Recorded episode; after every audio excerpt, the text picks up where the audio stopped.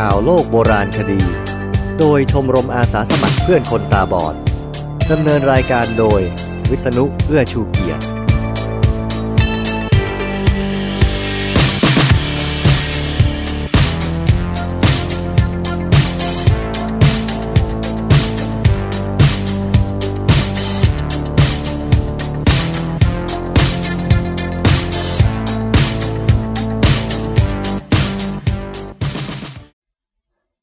คุณผู้ฟังคงนึกว่า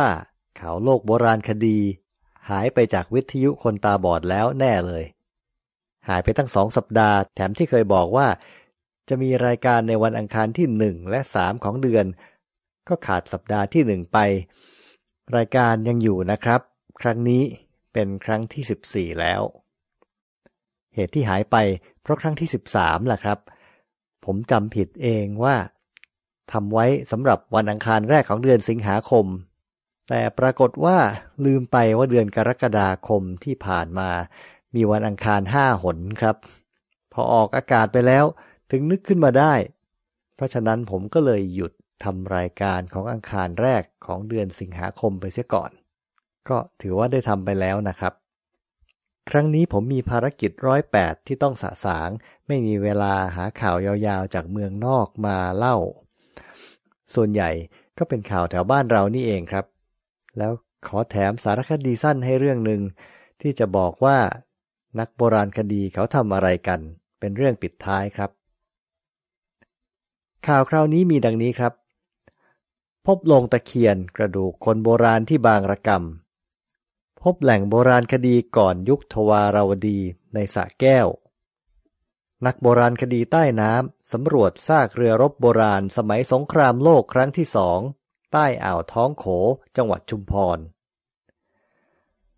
พบกระดูกมนุษย์ 5,000 ปีกรมศิลป์ลุยสกัดสัมปทานระเบิดหินพบเสื้ออายุ 1,700 ปีในน้ำแข็งละลายไดโนเสาร์เจ้าแห่งนักล่าที่มาก่อน T-Rex นักโบราณคดีทำงานอะไรสนใจไปดูนักโบราณคดีทำงานขุดค้นในแหล่งโบราณคดีได้หรือไม่พบโลงตะเคียนกระดูกคนโบราณที่บางระกำ ASTV ผู้จัดการออนไลน์1สิงหาคม 2557 ผู้สื่อข่าวได้รับแจ้งว่ามีการขุดพบโลงศพและกระดูกคนโบราณภายในบึงสะเครงหมู่9ตำบลบางระกำอำเภอบางระกำจังหวัดพิษณุโลกจึงเดินทางไปตรวจสอบพบบริเวณกลางบึงมีการสร้างศาลเพียงตาและนำโลงศพไม้ตะเคียนจำนวน5โลงพร้อมเศษกระดูกที่ฝังอยู่ในโลงศพอีกจำนวนหนึ่งซึ่งมีทั้งกระดูกฟันกรามข้อกระดูกและกะโหลกศีรษะมาตั้งอยู่หน้าศาลโดยมีคนในพื้นที่เดินทางมาดูพร้อมจุดธูปเทียนกราบไหว้กันต่อเนื่องนายสมหมายภาษีผู้ใหญ่บ้านหมู่9กล่าวว่าพื้นที่ดังกล่าวเป็นพื้นที่บึงเก่าแก่ขนาดใหญ่แต่ก่อนมีอยู่ประมาณ 3,000 กว่าไร่ปัจจุบันเหลือเพียง 2,075 ไร่ทางรัฐบาลที่ผ่านมาได้จัดงบขุดลอกใหม่ให้ลึกลงไปหลาย10เมตรเป็นที่กักเก็บน้ำในโครงการบางระกำโมเดลส่วนการขุดพบโลงศพไม้ตะเคียนโบราณนั้นครั้งแรกพบช่วงเดือนกุมภาพันธ์ 2556 จำนวน3โลงสภาพโลงศพไม้ตะเคียนค่อนข้างสมบูรณ์ตนและผู้รับเหมาจึงร่วมทำศาลเพียงตากระทั่งเมื่อ2วันก่อนคนงานขุดพบเพิ่มอีก2โลงทั้งยังมีกระดูกคนอยู่ภายในเป็นกระดูกกรามขนาดใหญ่เห็นฟันสมบูรณ์ด้วยนายเจือดิดดีอายุ83ปีชาวบ้านหมู่1ตำบลปลักแรดอำเภอบางระกำเล่าว่า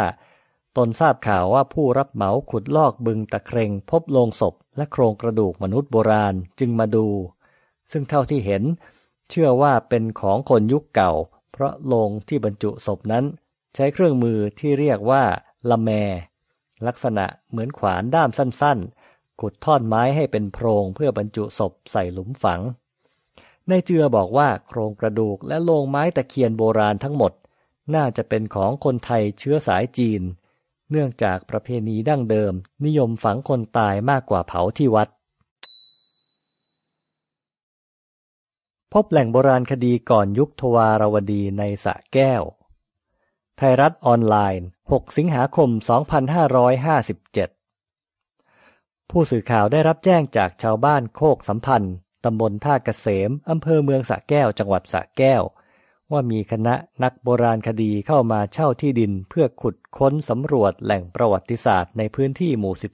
13บ้านโคกสัมพันธ์ทั้งนี้จากการลงพื้นที่พบว่าคณะดังกล่าวมีประมาณ10คนเข้ามาตั้งเต็นท์ขุดหาโบราณวัตถุอยู่ในไร่นำโดยนายเชิดศักดิ์ตรียาพิวัตรอายุ37ปีนักโบราณคดีอิสระในนามของสมาคมจันทรากีรติในวงเล็บผู้รับจ้างโดยมีสำนักศิลปากรที่5ปราจีนบุรีเป็นผู้ว่าจ้างนายเชิดศักดิ์เปิดเผยว่าทราบว่าในพื้นที่จังหวัดสระแก้วเคยมีการขุดพบโบราณวัตถุทั้งภาชนะเครื่องปั้นดินเผาลูกปัดและโครงกระดูกในพื้นที่อำเภอเขาชะกันและที่บ้านโคกสัมพันธ์ตำบลท่าเกษมอำเภอเมืองสระแก้วบางจุดจึงได้เลือกพื้นที่บ้านโคกสัมพันธ์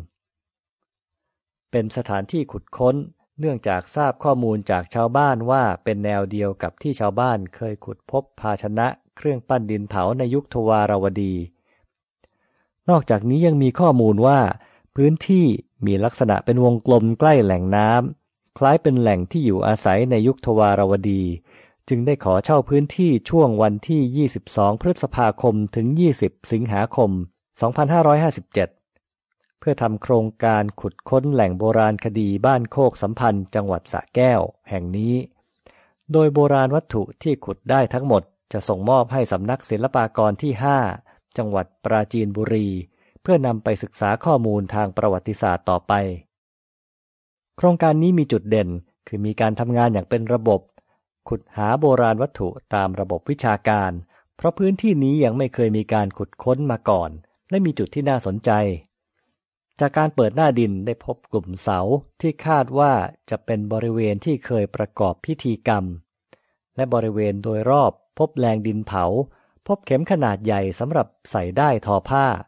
และโครงกระดูกอีกมากมายที่มีอายุราว 1,000 ถึง 1,500 ปี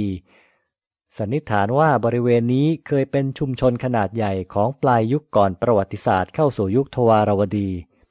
และที่น่าสนใจคือชุมชนนี้สามารถทำการทอผ้าและทำเครื่องปั้นดินเผาเองได้นายเชิดศักดิ์กล่าวด้านนายวิษณุสุริยะอายุ54ปีอยู่บ้านเลขที่99หมู่6ตำบลท่าเกษมอำเภอเมืองสระแก้วจังหวัดสระแก้วเปิดเผยว่าตนมาร่วมกับทางคณะและร่วมขุดโบราณวัตถุด้วยเพราะเดิมเคยเป็นนักแสวงโชคอยู่แล้วซึ่งชาวบ้านในพื้นที่นี้ทำการเกษตรเคยขุดพบลูกปัดบ้างภาชนะเครื่องปั้นดินเผาบ้างจึงคิดว่าพื้นที่ตรงนี้เป็นเมืองโบราณอย่างแน่นอนสำหรับการลงพื้นที่ของคณะในครั้งนี้มีคณะนักโบราณคดีด้านประวัติศาสตร์ศิลปะจากประเทศอังกฤษนำโดยนางเอลิซาเบธมัวจาก SOAS หรือ School of Oriental and African Studies มหาวิทยาลัยลอนดอนและนางสาวพัชรพรพรหมวรรณนักศึกษาปริญญาเอกจากมหาวิทยาลัยออกซฟอร์ดเดินทางมาศึกษาดูงานในพื้นที่ด้วยเนื่องจากสนใจในข้อมูลประวัติศาสตร์ที่เป็นยุคการเชื่อมต่อของยุคเหล็กมาสู่ยุคทวารวดีหรือยุคก่อนประวัติศาสตร์นักโบราณคดีใต้น้ำดำสำรวจซากเรือรบโบราณสมัยสงครามโลกครั้งที่2ใต้อ่าวท้องโขจังหวัดชุมพรข่าวสดออนไลน์วันที่18สิงหาคม2557เมื่อวันที่18สิงหาคมนักโบราณคดีปฏิบัติการกลุ่มงานโบราณคดีใต้น้ำกรมศิลปากรกระทรวงวัฒนธรรมนำคณะสำรวจลงพื้นที่อ่าวท้องโขหมู่13ตำบลบางน้ำจืดอำเภอหลังสวนจังหวัดชุมพรหลังรับแจ้งจากชาวบ้านว่าพบซากเรือรบโบราณสมัยสงครามโลกครั้งที่2จมอยู่ใต้น้ำนายสิริพลอยมุกดาเปิดเผยว่ากลุ่มงานโบราณคดีใต้น้ำกรมศิลปากรรับแจ้งจากชาวบ้านในพื้นที่และจากประชาชนหลายรายว่าในพื้นที่ดังกล่าวมีเรือรบหรือว่าเรือไม่ทราบชนิด แต่ทราบว่าเป็นของญี่ปุ่นในสมัยสงครามโลกครั้งที่สองชัดเจนมากเพราะยังมีสัญลักษณ์ของญี่ปุ่นติดอยู่โดยจากการบอกเล่าของคนเก่าคนแก่ที่ได้ดำลงไปดูในใต้ท้องทะเลตรงนี้ว่าระบุว่าเป็นเรือบรรทุกน้ำมันของญี่ปุ่นจึงส่งทีมนักประดาน้ำลงไปสำรวจซึ่งก็พบซากเรือโบราณดังกล่าวจมอยู่ใต้น้ำลึกจากผิวน้ำประมาณ4เมตรในช่วงเวลาที่น้ำลงต่ำสุดเป็นเรือเหล็กตัวเรือมีความยาวเกือบ50เมตรความกว้างประมาณ8เมตรถูกทรายทับถมอยู่โดยตัวเรือตั้งอยู่ในลักษณะขนานกับพื้นทะเลสันนิษฐานว่าส่วนหัวของเรืออยู่ทางทิศเหนือและท้ายเรืออยู่ทางทิศใต้ส่วนอายุของเรือและชนิดของเรือนั้นยังไม่ทราบโดยจะลงไปสำรวจก่อน3วันเพื่อให้ทราบรายละเอียดของเรือลำนี้ซึ่งคณะจะอยู่ในพื้นที่เพื่อสำรวจซากเรือโบราณดังกล่าวประมาณ7วันรวมใช้เวลาสำรวจ10วันด้านนายสวัสดิ์หินเตี้ยนอายุ74ปี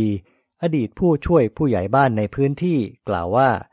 จากคำบอกเล่าของพ่อแม่ปู่ย่าตายายในช่วงที่ตนเกิดในปี 2484 ในช่วงสงครามโลกครั้งที่สองและมีทหารญี่ปุ่นยกพลขึ้นบกอย่างจังหวัดชุมพรบริเวณสะพานท่านางสังตำบลท่ายางอำเภอเมืองชุมพรจังหวัดชุมพรซึ่งปัจจุบันเป็นสถานที่ตั้งอนุสาวรีย์ยุวชนทหารเนื่องจากมีการสู้รบในบริเวณดังกล่าวและทหารญี่ปุ่นยังยกพลขึ้นบกที่อ่าวท้องโขบ้านท้องครกตำบลบางน้ำจืดอำเภอหลังสวนซึ่งระหว่างที่กองกำลังทหารญี่ปุ่นตั้งกองกำลังอยู่ที่อ่าวท้องโขชาวบ้านในพื้นที่พบเห็นเรือลำดังกล่าวเข้าออกในพื้นที่เพื่อขนส่งเสบียงและเฉลยศึกอยู่บ่อยครั้งและมีชาวบ้านเห็นว่าระหว่างที่เรือรบดังกล่าวกำลังจะเข้าเทียบฝั่งถูกลอบยิงจากเรือดำน้ำของฝ่ายสัมพันธมิตรที่บริเวณหน้าเกาะพิทักษ์และมีเรือไม้ลากเรือรบลำดังกล่าวเข้ามาที่ฝั่งแต่เนื่องจากตัวเรือน่าจะเสียหายหนักมากจึงทำให้เรือรบลำดังกล่าวจมลงใต้ทะเลห่างจากฝั่งเพียง800เมตรนายสวัสดิ์กล่าวต่อว่าที่ผ่านมามีชาวบ้านบางคนแอบเข้าไปตัดเอาอุปกรณ์ของซากเรือลำดังกล่าวจึงทำให้ความสมบูรณ์ของเรือมีไม่มากนักและยังปล่อยไว้นานหลายสิบปีโดยที่ไม่มีการอนุรักษ์ทำให้มีทรายทับถมตัวเรือและเริ่มผุพังตามกาลเวลา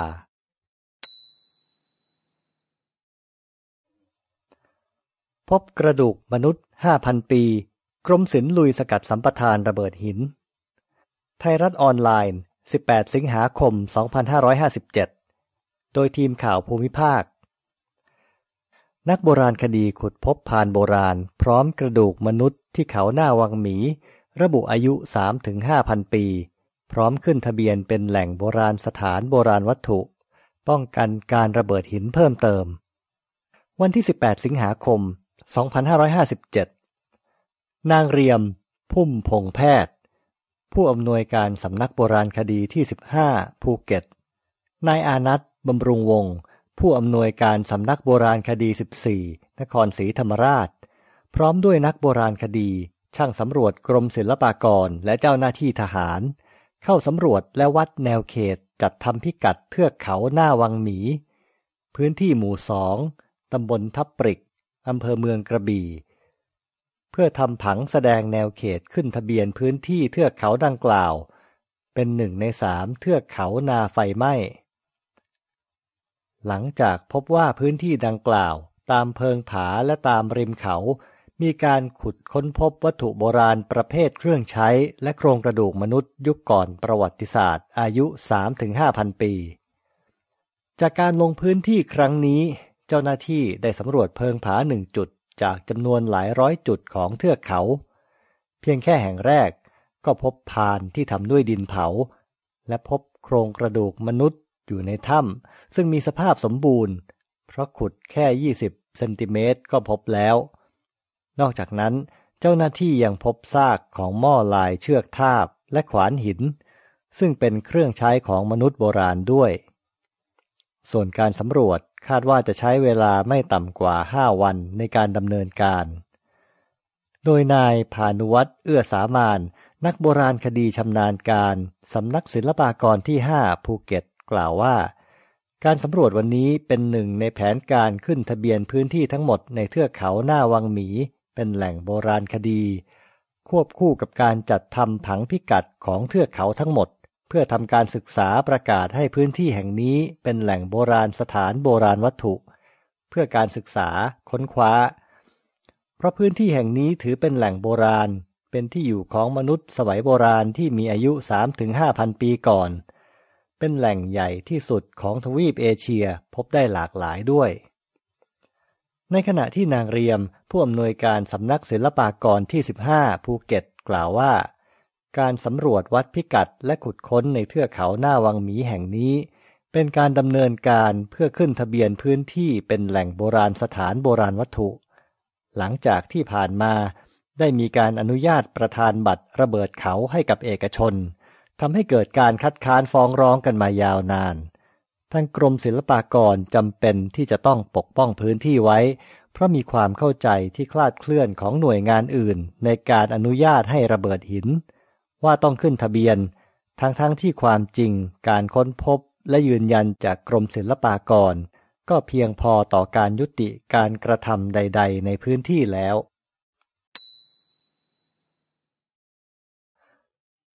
พบเสื้ออายุ 1,700 ปีในน้ำแข็งละลายจาก Science Illustrated ฉบับที่ 37 เดือนกรกฎาคม 2557 โบราณคดีนักโบราณคดีจากมหาวิทยาลัยออสโลของนอร์เวย์พบเสื้อทูนิกโบราณในท่าน้ำแข็งเลนบรีนที่กำลังละลายเสื้อทูนิกอายุ 1,700 ปีตัวนี้มีสภาพสมบูรณ์มากยกเว้นแค่สีที่เลือนจนกลายเป็นสีน้ำตาลเขียวๆไปแล้วมันถักทอขึ้นจากขนสัตว์เป็นลายยก4ตะกอในวงเล็บ Diamond Twill ซึ่งเป็นเทคนิคเพิ่มความหนาและความทนทานที่นิยมใช้กันมาตั้งแต่ยุคเหล็กเหมาะกับผ้าขนสัตว์โดยเฉพาะเสื้อทูนิกที่พบนี้ค่อนข้างสั้นและมีร่องรอยการปักชุนปรากฏหลายจุดไม่มีสายรัดหรือกระดุมดูจากขนาดแล้วมันน่าจะเป็นเสื้อสำหรับผู้ชายความสูงประมาณ175เซนติเมตรโดยสวมใส่เข้าทางหัวเหมือนเสื้อยืดนอกจากเสื้อทูนิกแล้วก็ยังมีเสื้อผ้าเครื่องแต่งกายและเศษผ้าอีกประมาณ50ชิ้นอยู่ในทานน้ำแข็งบริเวณเดียวกันเสื้อโบราณทุกตัวกำลังอยู่ในขั้นตอนการวิเคราะห์โดยละเอียดนักโบราณคดีคาดว่าอุณหภูมิโลกที่สูงขึ้นจะทำให้ทานน้ำแข็งของนอร์เวย์ละลายมากขึ้นและก็อาจจะมีโบราณวัตถุโผล่ขึ้นมาให้เห็นอีกเป็นจำนวนมากไดโนเสาร์เจ้าแห่งนักล่าที่มาก่อน T-Rex จาก Science Illustrated ฉบับที่ 37 เดือนกรกฎาคม 2557 บรรพชีวินวิทยาไดโนเสาร์กินเนื้อหนัก4ตันคือสุดยอดของนักล่าในยุคครีเทเชียสนักวิทยาศาสตร์จากมหาวิทยาลัยยูทาห์พบฟอสซิลไดโนเสาร์นักล่าตัวมหึมาที่มีชีวิตอยู่เมื่อ100ล้านปีที่แล้วในบริเวณแนวเทือกเขาซีดาทางตอนใต้ของรัฐยูทาห์สหรัฐอเมริกาชื่อของมันคือ Siats mekerorum เขียนว่า Siatsวัก meekerorum แปลว่าปีศาจกินเนื้อมนุษย์ของครอบครัวมิเกอร์เพราะว่าครอบครัวนี้ให้เงินทุนสนับสนุนนักวิทยาศาสตร์ประเมินจากฟอสซิลที่ค้นพบว่า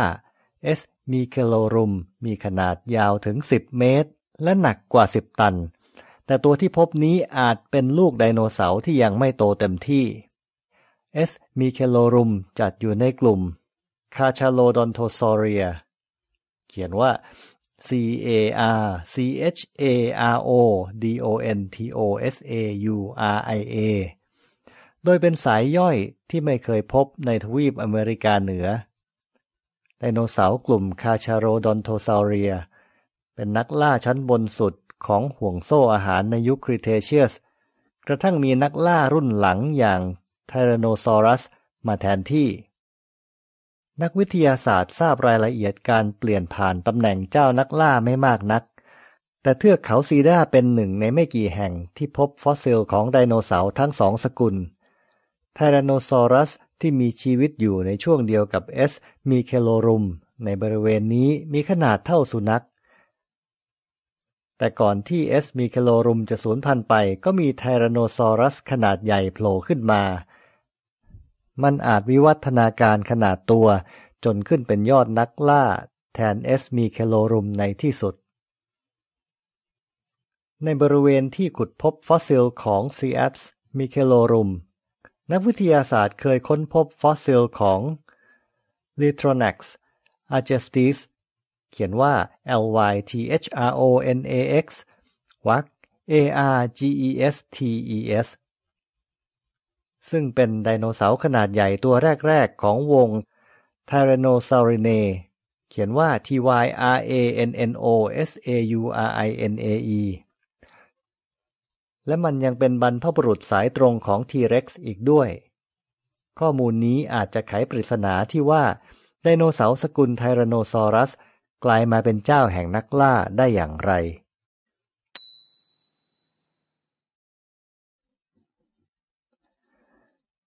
นักโบราณคดีทำงานอะไรสนใจไปดูนักโบราณคดีทำงานขุดค้นในแหล่งโบราณคดีได้หรือไม่จากเว็บไซต์ของกลุ่มเผยแพร่และประชาสัมพันธ์กรมศิลปากรตอบนักโบราณคดีทำงานศึกษาค้นคว้าเรื่องราวในอดีตของมนุษย์โดยการค้นหาหลักฐานทางโบราณคดีเช่นโครงกระดูกมนุษย์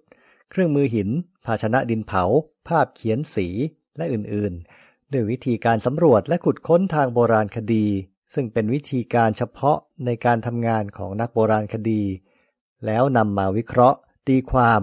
เพื่อให้ได้ข้อมูลเกี่ยวกับมนุษย์วัฒนธรรมและสิ่งแวดล้อมในอดีตงานหลักของนักโบราณคดีคือ 1. สำรวจและขุดค้น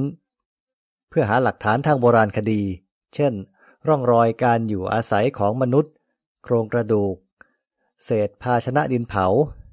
และอื่นๆ 2. นำหลักฐานทางโบราณคดีมาศึกษาวิเคราะห์และตีความโดยประมวลความรู้จากหลากหลายสาขาทั้งวิทยาศาสตร์ประวัติศาสตร์ศิลปะมนุษยวิทยาและอื่นๆเพื่อให้ทราบถึงเรื่องราวในอดีตของมนุษย์ 3. เผยแพร่ข้อมูลความรู้ทางวิชาการด้านโบราณคดีทั้งการเขียนเป็นรายงานการสำรวจขุดค้นบทความทางวิชาการจัดแสดงเป็นนิทรรศการหรือจัดแสดงในพิพิธภัณฑ์และอื่นๆผู้สนใจสามารถขอเข้าชมการทำงานของนักโบราณคดีได้ทุกขั้นตอนโดยเฉพาะการทำงานในหลุมขุดค้นซึ่งบางครั้งจะมีการจัดกิจกรรมให้เยาวชนในพื้นที่ใกล้เคียงได้เรียนรู้การทำงานของนักโบราณคดีโดยให้ทดลองฝึกฝนในพื้นที่จริงร่วมกับนักโบราณคดีในเขตกรุงเทพมหานครและปริมณฑลติดต่อสอบถามล่วงหน้าที่สำนักโบราณคดีโทร 022824801